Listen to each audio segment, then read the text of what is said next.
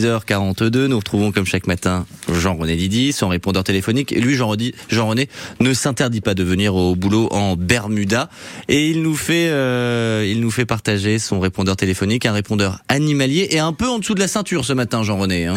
Le répondeur de Jean-René Lydie. Parlez, parlez, parlez, parlez. Bonjour à tous. Allez, démarrons avec une première question. Bonjour, Laure de Laure. J'aimais bien quand vous nous parliez de plein d'études scientifiques là. Vous, vous- nous en faites une encore? Mais oui, allez, dernier tour de piste pour les études en tout genre, je vous fais une petite compilation.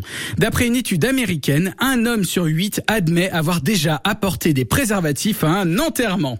Alors ok, hein, euh, c'est bien de se protéger, mais enfin, qu'est-ce qui fait que tu te dis, après l'enterrement de Tata Suzanne, je vais me faire une partie de jambes en l'air pendant le pot d'adieu? C'est quand même très chelou quand même. Bon, maintenant parlons des Cet animal dont la passion est de vomir toutes les semaines à un nouvel endroit pour tester si leur humain est toujours un bon esclave.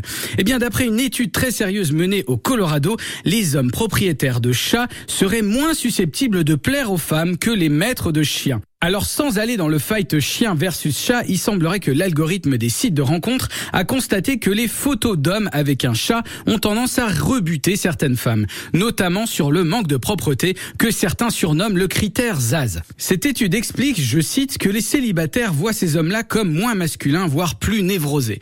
Pourtant, si t'as pas une bonne roulette adhésive, t'es clairement un homme plus poilu. Mais bon, passons. Toujours dans les études surprenantes, écoutez celle-ci, les femmes qui dorment le plus sont celles qui le plus de rapports sexuels. L'étude a calculé le temps de sommeil moyen nécessaire pour augmenter les chances. Eh bien, c'est 7h22 à roupier. Et chaque heure de sommeil en plus ajoute statistiquement 14% de chances d'accéder à une vie sexuelle épanouie. Ah bah voilà. Alors nous, on pensait bêtement que la clé d'une vie sexuelle épanouie était dans le sexe. Eh ben non, hein, elle est tout simplement dans le sommeil. Bon, par contre, ne superposez pas les deux. En général, le ou la partenaire a son ego qui en prend un coup si vous vous endormez pendant l'affaire. Et d'ailleurs, en parlant de sommeil, il semblerait que le signe astrologique qui est le moins besoin de dormir est le bélier. Alors de là à se dire que les béliers sont loin d'avoir une vie sexuelle épanouie, il n'y a qu'un pas, que je ne franchirai pas, hein, j'ai pas envie de me prendre un coup de corne quelque part.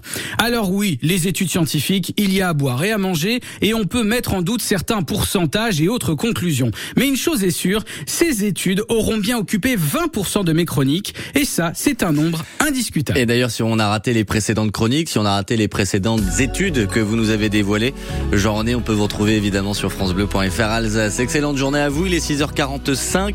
Si vous êtes dans le coin de Strasbourg, euh, que vous passez non loin du Wacken, sachez qu'il y a la foire Saint-Jean actuellement, elle a débuté le 24